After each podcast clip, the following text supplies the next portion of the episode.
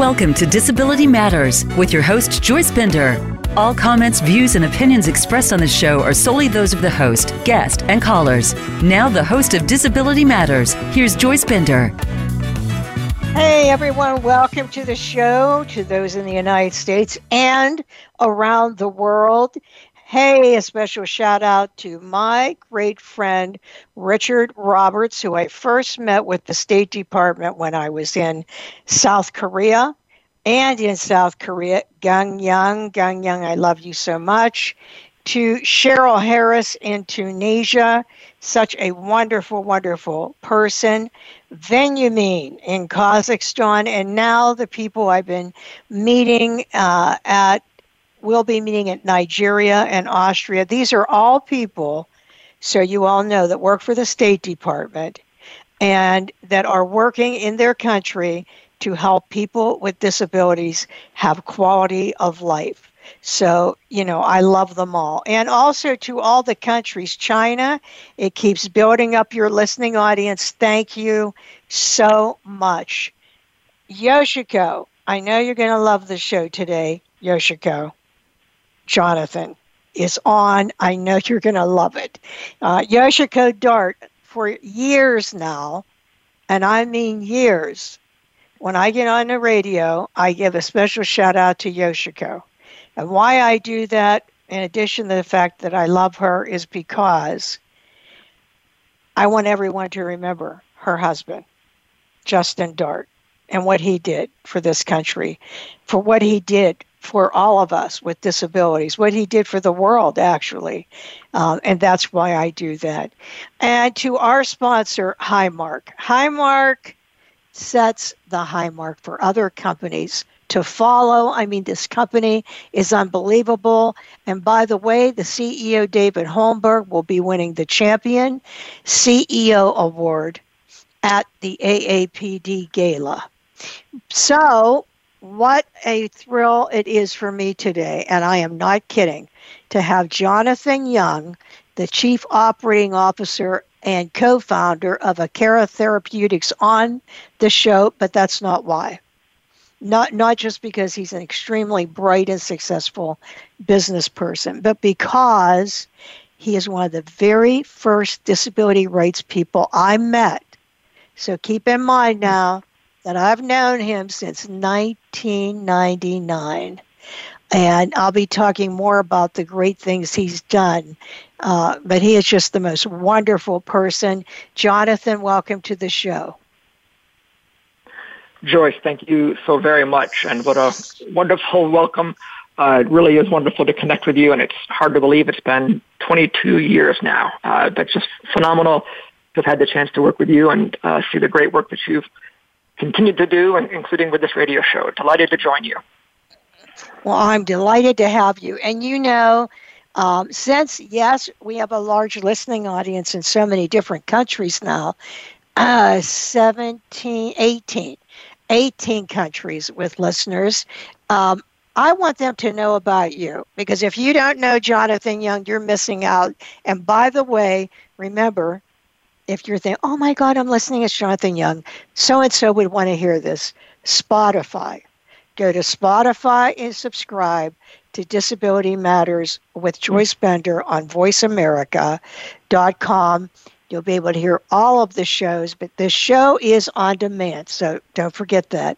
Uh, but, Jonathan, I want everyone to know about you because you have achieved so much, but I thought you could begin by just telling the Jonathan story. Like, how did you get involved in the world of disability? You know, where did you grow up? How did you end up getting a law degree? You know, could could you tell everyone a little bit about you, including, of course, that you were at the White House and worked with President Clinton? I just want everyone to know you and what you've done. Sure. Thanks, Joyce. And before I do that, though, I do want to just take a moment to pause and pay tribute to Mary Brougher. Um, just such a tragic loss this summer, and you know there have been so many extraordinary people in our community. When I think about Mary, uh, one of those people that just every time I was around her, just felt better for having done so. Um, just so extraordinarily positive and affirming. Um, I don't know. It's kind of hard to find the right words, uh, but just um, my my my hats off to the incredible impact that she's had in our community. Um, so my story, uh, maybe I'll start by focusing on the, the, the disability piece. By way of growing up, I grew up in upstate New York, outside of Rochester, and my sophomore year in high school moved to Bethesda, Maryland. And for my lead focus at that point in my life was wrestling. I had you know, grand aspirations of uh, being a college wrestler and being a competitive wrestler, and that was really my focus, much more so than than schoolwork. And in December of 1986, my senior year in high school, I broke my neck in a wrestling match and was initially paralyzed from the neck down. Uh, had an incomplete spinal cord injury, so I was able to have uh, uh, enough of a recovery where I was able to walk, uh, but not uh, not a full recovery. So there's still residual paralysis, uh, principally on the left side. I'd like to point out the distinction, though, between acquiring a disability and becoming a person with a disability. So for me, I acquired my disability in uh, you know in that wrestling match. But honestly, Joyce, for many years, disability was the enemy. I, I wanted really nothing to do with disability. I wanted to defeat the injury and you know pass for being as quote unquote normal as I could in terms of my gait to try to not make it appear that I had any kind of physical impairment. And there was really a process of embracing disability as part of myself, not something to be sort of embarrassed about or ashamed of, but really to be proud of as a core part of my identity. And the way I got there, I, you know, after high school, went on to college, uh, started out as kind of a physics and engineering major until I met Tony Coelho, and maybe I'll come back to that later, uh, who invited me to have an internship in the majority whip office in the United States House of Representatives, and then went back and kind of became a political science major and then a history major, and I uh, went on to a PhD program in in history. And it was about 10 years after my injury in 1996 where I basically hit a brick wall and just fell into a period of deep depression. And I think in a way I'd been running so hard and fast from my experience as a having acquired a disability uh, and it just kind of that that course kind of ran out. And as I worked my way through my experience with depression, I think I realized that part of that was kind of denying denying a critical part of who I was. to make a long story short, I had an opportunity to write a history of the Americans with Disabilities Act on a contract with the National Council on Disability, working for uh, Gerben de Jong, who was then the head of a research center at the National Rehab Hospital. And in the course of writing this history of the ADA, I did a bunch of oral histories of people in the disability community and reading and writing about the passage of the Americans with Disabilities Act, it completely upended my view of disability. So far from this stigmatizing notion that I'd kind of internalized just growing up, uh, I encountered all these just extraordinarily strong, powerful people who were advocating in the you know greatest halls of power in the United States to pass this extraordinary law of the ADA, and that was really the path to me sort of embracing disability as um, sort of part of who I was. Um, to make a long story short, again, you know, coming out of that experience, I met a guy named Justin Dart, um, who you alluded to, and uh, he had extended to me the opportunity Clinton White House to work on disability matters so I'd taken a leave of absence from my PhD program and went into the last few years of the um, of the Clinton White House, and then um, went off to law school in aspiration of getting into politics. Um, found my way to a, um, a law firm and then a, a boutique firm working on food and drug uh, uh, type work. But maybe I'll I'll pause there. There's certainly um, uh, lots of different facets. I, I think maybe a unifying thread has just been following sort of the, the next best opportunity in front of me, uh, not really planning things out. So my, my life has kind of unfolded in uh, uh, uh, organic ways. Wow. I mean, that is an amazing story. You know, um, so when would that have been then that you were doing that oral history? When would that have been? Yes, that was 1996 and 1997. And is that when you met Tony? So I met Tony actually in uh, in 1987. So after my spinal cord injury in December of 86, I'd gone off to college uh, that following fall. And the National Rehabilitation Hospital had hosted this award program called the uh, Victory of the Human Spirit Awards. And I'd been a patient at the National Rehab Hospital.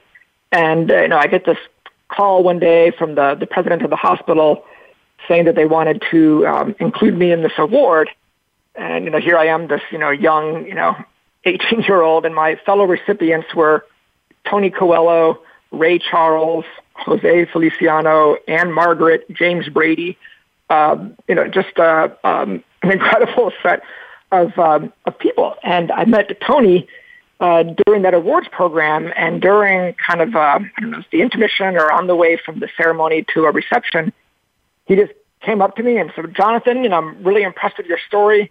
Uh, I'd love for you to come and work for me. Uh, he said, write, write me a letter. And I'm thinking, geez, this is like a, you know, a powerful politician. You know, he can't honestly mean what he's saying here. You know, he's just kind of, you know, being polite and saying nice things. Uh, but I figured, you know, what the heck, nothing ventured, nothing gained. So I write him a letter, you know, dear Tony, uh, following up on our meeting, you know, I'd love to come and work for you. And lo and behold, he writes back and uh, extends an opportunity to be an intern in the majority whip office.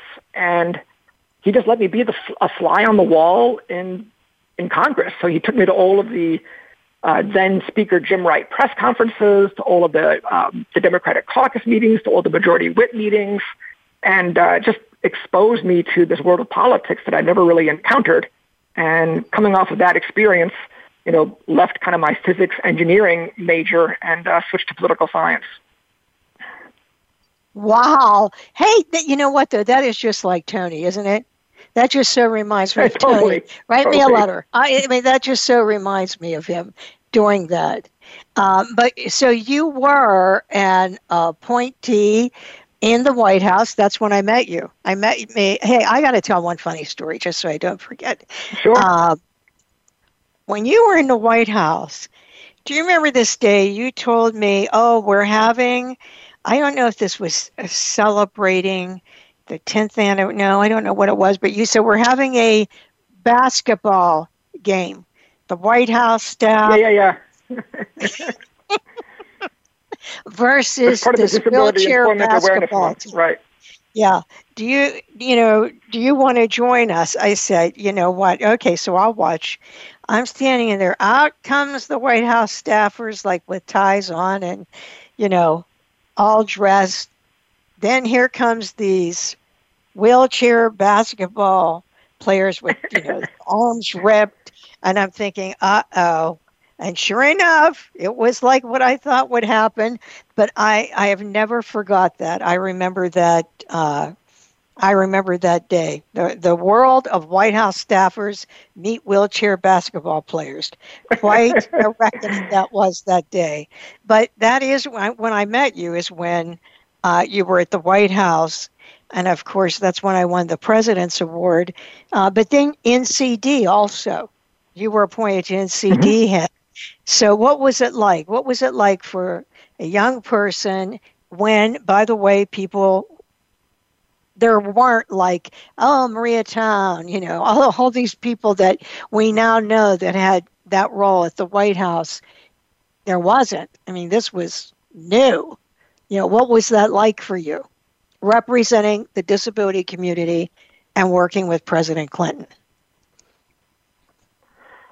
Well, in, in short, it was kind of the time of my life. Uh, it was an extraordinary experience. I I sort of chuckle when I look back at how I got into it. So I mentioned I did this year-long project, taking leave of absence from my PhD program, writing about the history of the Americans with Disabilities Act. My prior dissertation focus had been 19th century American intellectual and cultural history. I'd been writing about the slavery debates, so very far afield from from disability. And um, I've been then spending some time after that initial ADA history writing about the history of the disability rights movement in the context of other civil rights movements. And then in the midst of all of this, in 1998, I just get this call one day from Justin Dart, who I didn't really know at all well. I'd interviewed him for the ADA history, but you know, um, wouldn't have imagined that he could have, you know, identified me from a group of anybody. And uh, just in this short conversation late in the day, it's like five o'clock. He calls me at the uh, the research center, and I won't try to imitate the cadence of his voice, but you can kind of imagine the way Justin laid this out. He said, "Well, you know, Jonathan, um, there's this job at the White House, and uh, I, I need to know today the answer for to, to, to two very important questions. Number one, uh, will you let me nominate you for this position? And number two, if you're offered the position, will you take it?" and I need to know the answer to those questions this afternoon. And he didn't really, really know what the position was. It was the only thing that I kind of remember was disability and White House and kind of something PR in my mind because it was the Office of Public Liaison. And you know, I'm thinking I'm, I'm in the middle of a PhD program. Like, does this make sense? And you know, I kind of hung up with Justin and picked up the phone and spoke with my father for a few minutes. And we basically just decided, well, geez, disability, White House, like, what else do you need to know? So I called back and I was like, well, yes, to both. And, uh, you know, sure enough, a few weeks went by and, um, uh, you know, was extended the opportunity. And uh, I remember being exceedingly nervous, right? You know, here I'm kind of this guy that uh, hadn't been a, you know, a great student early on, had, you know, had a bunch of struggles in a variety of ways. And, you know, here I was kind of in the middle of the, the White House. I'm, I'm grateful to Judy Heumann who offered me one piece of advice early on, uh, who had made the comment of like just kind of listen and observe. Um, and so I try to do that a little bit um, just to figure out how the way the way things work. I, I think what was exciting about the Clinton White House was just the extraordinary group of people that President Clinton had assembled in the White House. Uh, just some of the brightest and most capable and passionate people I had, I had met. And one of the fun things too was once you were inside the White House, it kind of didn't matter what your position was. It was kind of what you made of the opportunity for being there. And so I kind of found my way to just insert myself in everything related to disability. So I'd work with the, you know, Domestic Policy Council, you know, the National Economic Council, the, the press writers, um, uh, you know, uh, I'm sorry, the, um, you know, the speech writers, uh, just really across all aspects of the White House. And I think the way I approached the role is I, you know, was responsible for every type of disability, you know, whether it was a, you know, physical or sensory or, you know, psychiatric disability and every conceivable disability related issue, you know, whether it's employment or transportation or healthcare. And I wasn't an expert in really any of these things. I'd mentioned kind of for a long time, I just wanted nothing to do with disability. Um, and it was only kind of recently that I'd just come to this sort of embracing of my identity. And so the way I approached the role was really kind of trying to be the matchmaker. And so I would try to find out where was President Clinton's agenda moving? Uh, because by the time you heard about the president's agenda uh, publicly, so much had gone beyond behind the scenes to to get to that point. So it's really hard to kind of detour the president into another direction. But if you could find the points of commonality between priorities within the disability community and where that was synergistic with what was going on in the White House, that's really where I tried to put my energy. So then I try to find who are the experts on the outside in the community or in the other parts of the government that I could put together in a room together with the right people inside the White House and others in the administration to try to sort of move um, agendas forward. So it's kind of that matchmaker role uh, of, you know, being in uh, the midst of the, President Clinton, who was truly extraordinary in the way that he got disability. Um, and uh, uh, yeah, it was just a phenomenal experience, pretty much around the clock for two and a half years, but but uh, a true highlight of my life. Well, yeah. I mean, it, it it was a time like Judy Heumann was, you know, at, at education, and there were like all these things happening, and uh, it was just an amazing time. It, it really was. And uh, you certainly represented everyone well, Jonathan. You really did. You seemed as if you'd done this forever. And as you know, there's a photo of us in the office on that day. Um, and, you know, I'm so honored and blessed to have known you and continue to know you, you know, all these years on. But I think we have a caller on the line. Scott, are you on hold? I am. Hi, Joyce. Can you hear me? I hear you, Scott. Well, thank you for having me, and uh, hi, Jonathan. Uh, this is uh, Scott Hammerstrom. I've been working for jo- Joyce for over 15 years, and first off, I want to thank you for uh, for starting Disability Mentoring Day back in, in 1999, and I've been coordinating uh, the efforts for Disability Mentoring Day in Pittsburgh for the last 15 years, and we just had our That's big awesome. kickoff reception last night, which was incredible. And then uh, we have over 500 high school students with disabilities uh, attending tomorrow uh, all over Western Pennsylvania to about 29 different businesses. And we're uh, very excited about that. And that all happened because of your efforts back in the day.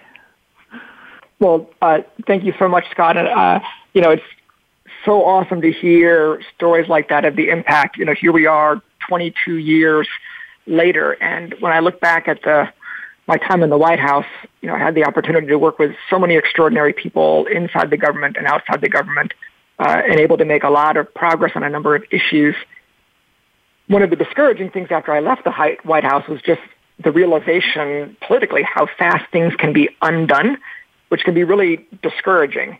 And so when I think about of all the things that I was able to have the opportunity to work on, Disability Mentoring Day is probably the single one that had the greatest enduring impact because it is something that has now taken root from a very much ground, uh, you know, grounds up grassroots level, you know, not just in, you know, all across the United States, but in many countries around the world. And to, to think that that first year where, I don't know, Joyce, between you and the White House, we had maybe, you know, 20 people to now, you know, thousands and thousands of people participating every year. It's, it's truly extraordinary. It is. It is extraordinary because um, this is just yeah, this is just Pittsburgh we're talking about, or southwestern Pennsylvania. But that one decision you made, Jonathan, think of the impact you've had with all of those students. Um, I mean, it is. It is. You've just impacted so many lives you didn't even know that you would and have and will continue to just from that one decision you made. Yeah, no, it's it's um, humbling to um, to think about it, and I know you know we had discussions back, sort of you know, uh, you know, uh, what to call it, what the approach should be, and I remember uh, I think at the time Groundhog Job Shadow Day had just gotten off the ground, and you know I mentioned kind of looking for these points of commonality, and one of the things that struck me is there are often mainstream initiatives that could so align well with you know, issues of concern for people with disabilities, uh, you know, like access to technology or, you know, other, other types of things. But it was often hard to kind of get disability to be recognized as part of the conversation. And it, it struck me at the time that um, in the face of you know, longstanding high unemployment for people with disabilities, that, you know, if we could get more encounters between potential employers and potential employees, uh, just to meet each other and break down some of the atti- attitudinal barriers, that it could lead to um, opportunities of various kinds. I kind of think back to my experience with Tony Coelho. Just a chance encounter at a, an award ceremony led to a complete change in my career. Just just that one particular moment. And um, focusing on Disability Mentoring Day, I think there was a realization that much as we want to focus on integration uh, as a disability community priority, sometimes it's just hard to get the attention if you're kind of a minority in a mainstream program. And by sort of calling it out as Disability Mentoring Day, it kind of really put a focus on trying to put the priority on people with disabilities. And there was also this whole idea of, well, how can you really have mentoring be in a day?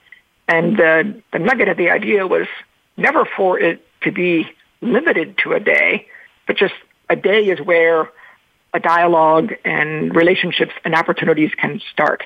And so I know a number of programs around the country really, uh, you know, build up to and build out of the actual, you know, kickoff in October to really make it a, a year-round effort to try to you know, find more opportunities to get people with disabilities in front of employers where they can make a positive impact and, and hopefully lead to, um, you know, to actual internship and other job opportunities. Well, and it has. And Scott, um, how excited not just are the students, but the companies to be part of this? Yeah, uh, organically in the last few years, the companies are even doing more than just that day. I mean, they have committees going on. They want to meet the students prior to Disability Mentor Day. Um, they're driving to give them uh, different gift bags and and then even they're following up after Disability Mentor Day with the students, and a lot of the business request the same schools each year. So it's not just one day or for a few hours. A lot of the companies are continuing on those relationships, which is, uh, like you said, it's more than just one day. Yeah, oh, that's, that's so fantastic to hear. It is. It is fantastic. Well, Scott, thanks so much for calling in. Oh, you're quite welcome. Thank you, Jonathan, and have a, a great rest of your day. Thank you, Scott, and likewise. Bye-bye. For those of you listening, um, I mean, I just want to make sure you understand that the third Wednesday of every October, which would be tomorrow, that's why, Jonathan, isn't it like amazing I have you on the day before? Uh, Disability Mentoring Day is the third Wednesday of every October, and that is one of the reasons I was so excited to have Jonathan on this week uh, to commemorate that. So, on that day, high school students with disabilities, and in some places, college students, go to a company, we'll say from like 9 in the morning to 1 o'clock for a day of job shadowing. So, they are matched up with uh, people at the company, whether it's in IT, accounting, uh, security, any area that that student has shown interest. They're all matched up. And the whole idea here is that with a manager, they're seeing this young person with a disability. And I think many times they're saying, wait a minute, like, why was I so weird about this? Why did I think there would be a problem hiring someone with a disability? Look how awesome this student is. And then for the student, there's this um, wow, I can do this. There, you know, there, there's something like this I can do. This is an opportunity for me, and you know, getting a little bit a better understanding of the business world, which means it works both ways. And as I tell companies, here, if they're an intern every year, here's your future uh, person that you can bring in for summer internships when they're in college, and hopefully, you know, be able to hire them. And that has happened uh, with us. And Jonathan called me, just as he said, and he said, um, I still remember him saying, We probably won't get a month, but we can have a day. And if we have a day, that day has to be connected to employment. And so came Disability Mentoring Day. Uh, all Jonathan. You know, I just want everyone to know all Jonathan Young. So, Jonathan, isn't it amazing what that one? I, I have this article I wrote about the CEO of Highmark, Bill Lowry, who passed away several years ago. That's who I met with when I wanted to, you know, start the company. And I told him what I wanted to do and that I wanted him to bring on subcontract six people with disabilities and keep them on contract for three years. You know, you pay me the hourly rate and I will pay the salary and the benefits. And you know what?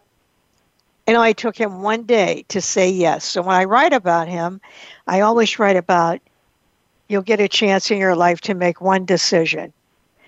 You know, when I'm in Kazakhstan speaking, I'm always thinking Bill Lowry would never think that. You're that person, Jonathan. You made that one decision, and you probably don't think about the thousands and thousands of lives that have been impacted from that one decision you made well, again, you know, I'm, it's probably the thing I'm most proud of from my time in the, in the White House of all the things I had an opportunity to work on. Uh, I, I will say though, you know, it's very much a a team effort, and you know, I, I think um, uh, I'm very glad that I had the the foresight to recognize that to the extent that that program depended upon the White House for its future, that political you know, uh, administrations come and go, that the future of the program really depended upon it being taken up by communities around the country. And so by you coming to the table that first year, um, you know, with Pennsylvania, we were then able to build on that. I think there were like a dozen states the following year, and then within a couple of years, you know, almost all 50 states. But it was really, you know, leveraging the, the, you know, the bully pulpit, you know, the profile, so to speak, of the White House to draw attention to it, but then really empowering people in communities throughout the country and the world to to run with the program and to tailor it to the needs of their individual communities. But yes, just truly uh, awesome to, to hear the stories as I've had over the years of all the different people that have been impacted by it. And continue to. Just right here, 500 Indeed. tomorrow. But I mean, I, I that is something, Jonathan, that will always be there. That your one decision made, you know, all the time. So uh, I, I just and I want everyone to know because, you know, people are getting hired, lives are being changed and sometimes saved because kids with disabilities are so bullied and it's work opportunity. They give us dignity and they give people with disabilities dignity. Um, but now you have another job too i see here jonathan chief operating right. officer and co-founder of akero therapeutics what is akero therapeutics Sure. So it's a a biotechnology company developing a investigational drug for treatment of a form of liver disease called NASH, which stands for non-alcoholic steatohepatitis. Basically, think of um, a uh, a trend line that can lead to cirrhosis of the liver, which can lead to liver failure, uh, you know, liver cancer. Um, and we're developing a drug that can help uh, prevent that um, progression uh, we're evaluating the, the drug now in phase 2B clinical trials. Um, I had the opportunity to join a venture capital firm, which seems so far far afield from uh, my days in the Clinton White House, uh, but to, to be a venture partner to build a new company. And uh, this had built off some prior work at a, a law firm where I was at, where I had a client, uh, port, a client company that was another portfolio company of this venture fund, and they had recruited me to join um, the venture group. And I think what was exciting to me, I, I mentioned this kind of matchmaker role in the White House. I think what was appealing to me about the opportunity was the idea of building a new company. You know, I'm, I'm not a scientist. I don't have a, a big industry background or a background in, um, you know, drug development. Uh, but I love the idea of finding an asset, by which we mean a, a drug product that you could progress through clinical trials and hopefully get approved, and building the team that could make all of that happen. Um, so we negotiated a deal with Amgen to in-license a product that they had developed for diabetes, and they had, for management, uh, at a management level, just kind of decided to leave that therapeutic area, and we were able to negotiate a deal to take over that program and pivot to develop it for this um, condition of NASH. So we now have, um, you know, 30 plus employees, um, you know, around the country. Um, uh, and it's been super, a super fun uh, uh, process. And how, what is the website for Akero Therapeutics? It's akerotx.com. So A K E R O T X dot com. Wow, that seems so exciting, Jonathan. I bet you never dreamt you would be doing this this type of job, huh? no, not at all. And uh, you know, it's it's funny in a way because I, I was first approached by the managing partner of this venture group back in uh, 2013 um, to leave my law firm and uh, become a venture partner. And I, I thought it was a great opportunity because it's not the kind of opportunity that comes around every day but the, the request was to relocate from you know DC to uh, to Brooklyn to move my family. My daughters were I think six, eight, and ten at the time, and basically I'd have a, a one year chance to um, succeed or fail at building a new company. And at the time, it just seemed a bigger lift than I was willing to take. So I actually said no. But then I followed that other portfolio company, Braeburn Pharmaceuticals, in house as general counsel to get more uh, more experience inside a pharmaceutical company. And then when my first um, our first product was approved at that company, they recruited me again to become a venture partner. And this time I said yes. Um, but what made a, a, difference is I teamed up with this extraordinary scientist named Tim Rolph, who, among other things, was chief scientific officer for Pfizer's cardiovascular and metabolic unit. And um, basically, the two of us teamed together. He was everything science, and I was everything um, around the science. And uh, yeah, it was just um, probably the, the, the most exciting and stressful experience of my life. I would describe that there were times where I felt absolutely on top of the world and other times just crushed by it because, you know, basically at the time we raised, um, we did a, a $45 million Series A funding round to support this deal with Amgen. And at the time that we did that, we had basically run out of all of our seed money. Uh, I really couldn't make the next payroll. Um, wasn't sure what I was going to do next. Uh, um, but everything kind of came came together. Uh, but it was truly phenomenal. Yes, uh, people don't realize how much goes into this, but you know when you uh, are the founder of a company or you're an entrepreneur such as myself, it is it not like nine to five job. I mean, you live it, and and uh, so I know what you mean. Uh, now, Jonathan, do you where do you live now? So I'm still in uh, Bethesda, Maryland, just outside of D.C. And you know, our company is very much virtual now. We were virtual even before um, you know COVID hit. So probably you know, the company is headquartered in California, but the company's probably about 50-50, uh, you know, in California and then you know scattered around the country. We've, we've taken the position of really hiring the best people for any individual job, recognizing that you know, particularly in this day and age, and proved by COVID you know, you don't necessarily need to be sitting in an office, you know, nine to five to do your best work. So we're focusing on getting the best people for the job and uh, letting people sort of uh, run with their responsibilities. Well, I'll tell you that is awesome because uh, in this world today, right there, you can work from anywhere. So I'm glad that you didn't have to uh, move, and I'm sure that Nellie and your children also were happy. for sure yeah, uh, re, re, uh, yeah, you know, you you start to form roots in life, and certainly moving can be exciting. Uh, but you know, with, with the kids in particular, it, uh, you don't really appreciate how many roots you've grown until you um, you know have left them behind. So uh, I'm glad that we were able to stay local here. Right. Hey, Jonathan. Um, last night, Senator Harkin spoke at our kickoff VIP or uh, virtual kickoff event for DMD, and he said how upset he is that today, you know, we have double the unemployment rate and only 23% of people with disabilities count counted now in the workforce. As a matter of fact, he is absolutely appalled, as I'm sure you are, and shocked at the same time being that the ADA was written 31 years ago.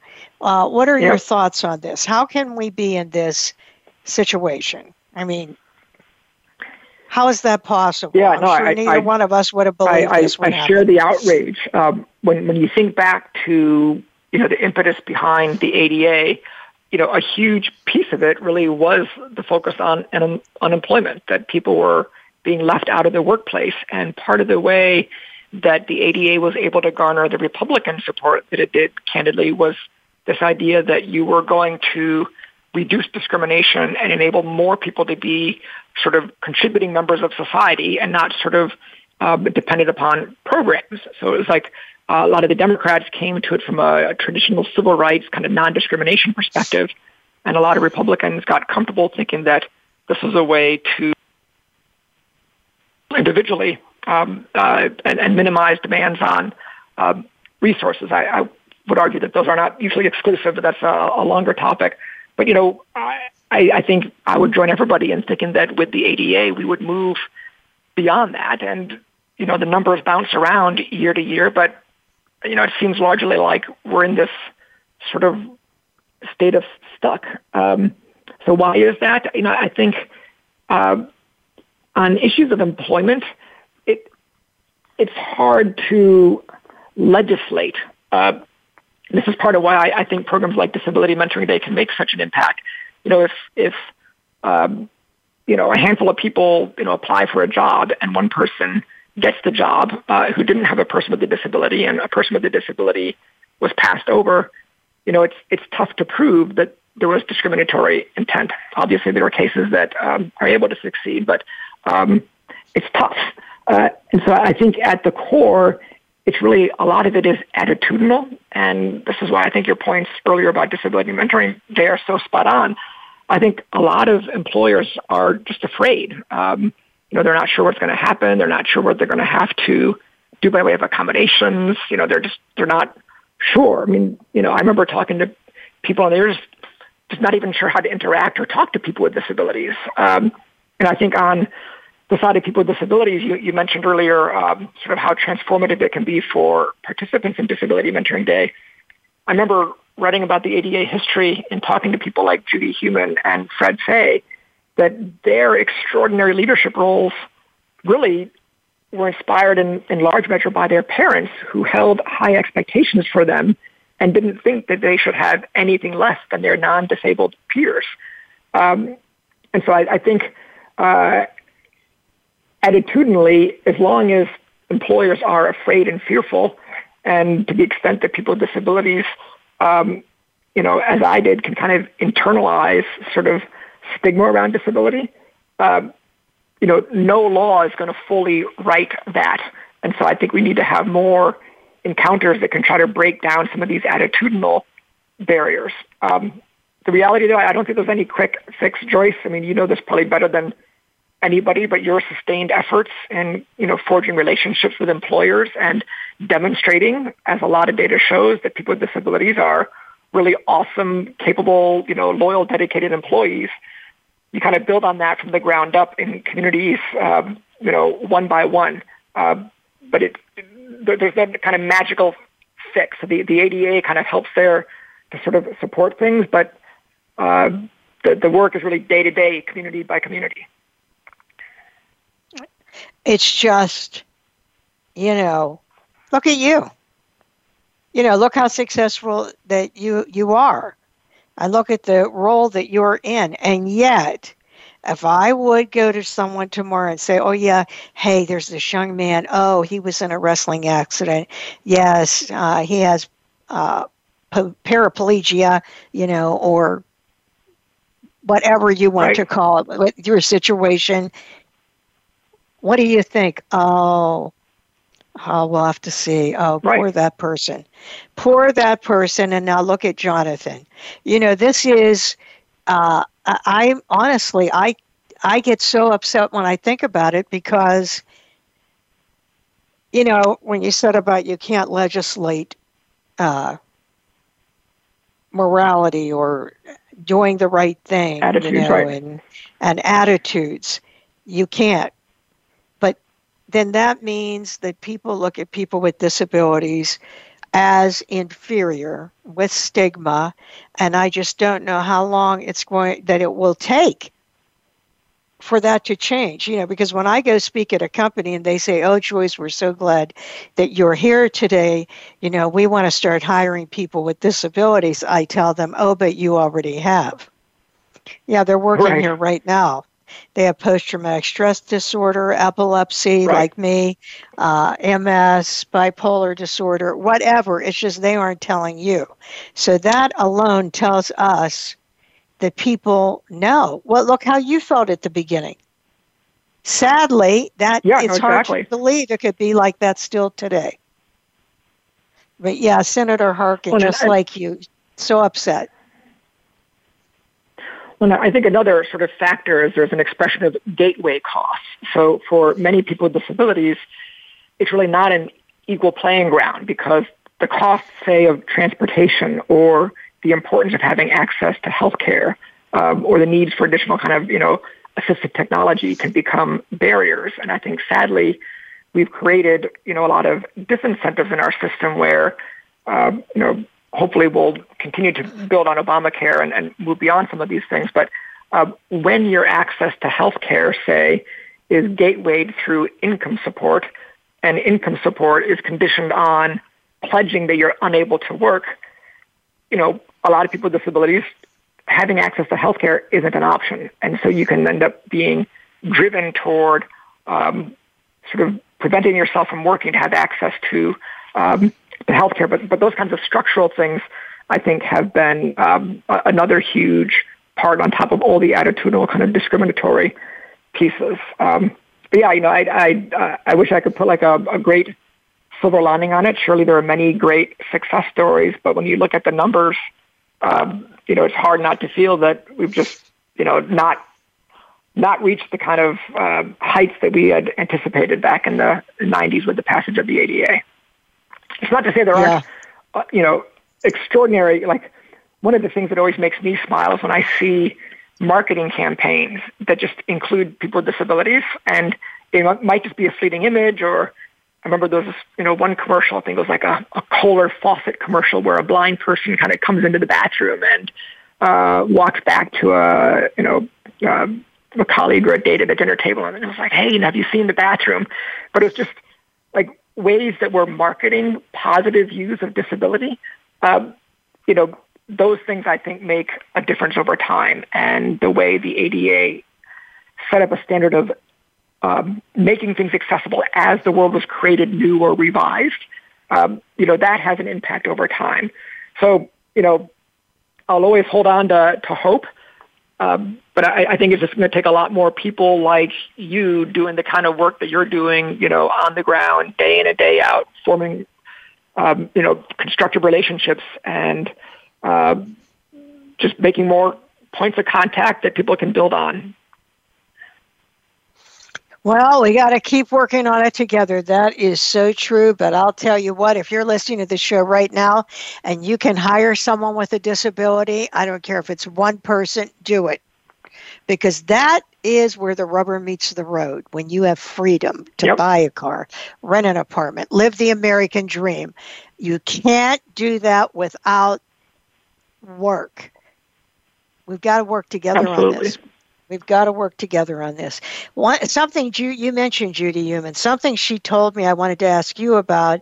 Um, is there, if we could somehow put a bigger emphasis on STEM learning for students with disabilities? Now, Judy was talking about like we're talking first grade or kindergarten. Uh, do you think that would, what kind of a difference do you think that would make?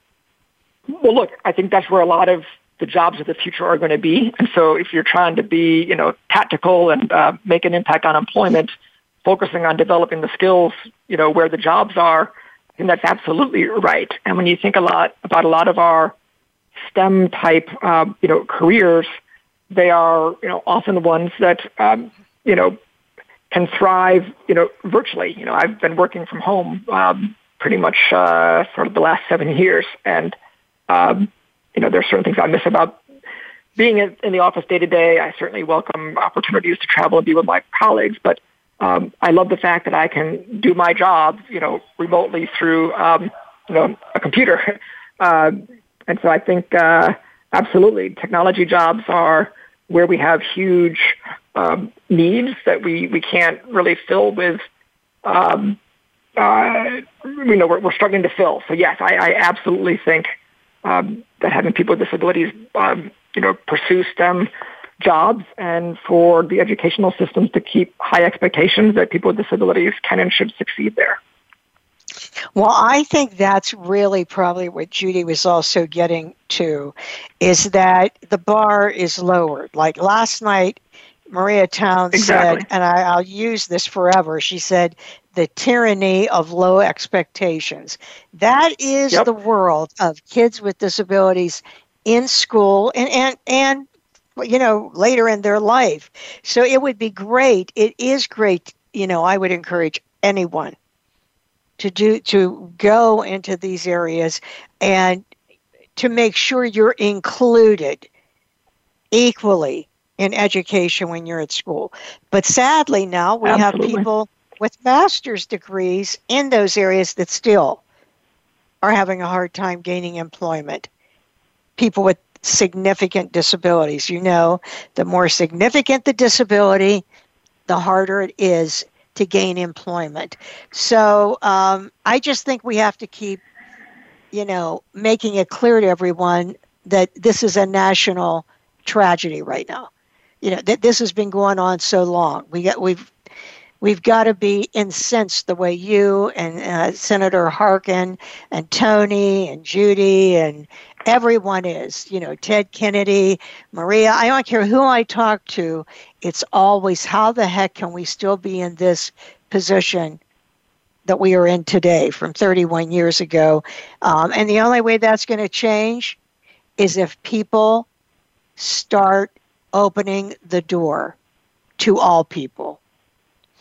Well, Jonathan, you have you you are just so impressive all the things that have that you've accomplished in your life. So that tells me someone had to have an impact on you in your life. So my question is going to be who is your role model? Well, look, I, I feel very blessed to have had many people that have had transformative impacts on my life, um, you know, including Tony Coelho, who I mentioned earlier. If I had to single out a role model, uh, it really comes back to Justin Dart. And uh, I think part of what I loved about Justin Dart is, you know, he never felt like he had to be the smartest person in the room or the expert in the room. But what he did was he brought people together and he saw the value in every individual person around him and worked to find common ground. And in a way that we've just not filled since he departed, really pulled together um, a very diverse community because he saw the value and importance of every individual role within that community.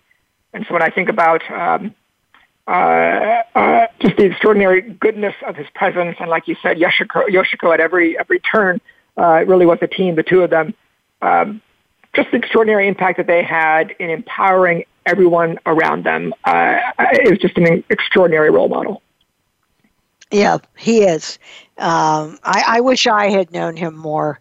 I mean, I knew him and I met them, but it wasn't uh, the way you knew him, and of course, he didn't live long after that. But we will never, ever forget Justin Dart.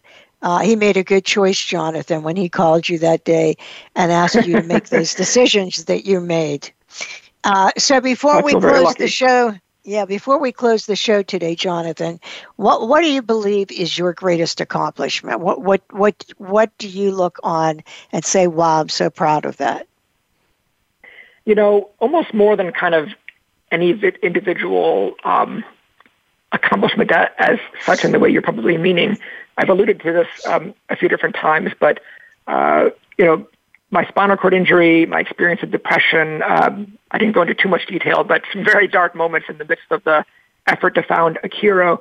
Um, I've kind of developed this notion of kind of being at points of zero where you feel rightly or wrongly, like all is kind of lost. Um, and I, I've been able to sort of, uh, you know, build up from a number of second chances in life. And so I think what I'm really most proud of is being at moments of kind of metaphorical zero um, and, and finding a way to, to learn from failures, to learn from mistakes, to, to build relationships, to, um, you know, take advantage of opportunities, um, and just to kind of keep on plowing forward. Uh, so I, I really think that's what I'm um, most proud of. Well, you certainly have done that. There's no question about that. Uh, and you continue to. I just love you, Jonathan Young. I think you're just the most awesome person. So, what message would you like to leave with our listeners as we close the show? Well, Joyce, you're um, very kind. It's been wonderful to be with you today. It's hard to believe the time has gone by so fast already. Uh, you know, uh, messages um, be true to yourself and play the long game are, are kind of two messages that I kind of um, hold dear uh, by being true to yourself. Uh, obviously, there's a lot of pressures from loved ones and employers and friends and teachers and whomever. Um, uh, but I think it's really critical for all of us to kind of hold true to what our core is, um, not necessarily to be like everybody else, but to kind of find your own way. And um, you know, I, I like to talk about playing the long game, that sometimes the, the hurdles seem very high, but by staying focused on sort of the long-term trends and staying focused on where you want to go to kind of weather some of the near-term bumps and bruises, um, to focus on that uh, sort of long-term, uh, long-term goals. Well, those are that is great messages, great messages, and remember, You can tell everyone to go hear this show. Go to voiceamerica.com or Spotify. Disability Matters with Joyce Bender, and you can hear this show again with Jonathan Young. Thank you, Jonathan. I end every show with a quote, so this one is for you, Jonathan Young. And it is when you get a chance to take the podium, speak up, said Tony Coelho. And you listened. I must say that you listened. So I look forward to talking to all of you again next week. And until then, choose joy.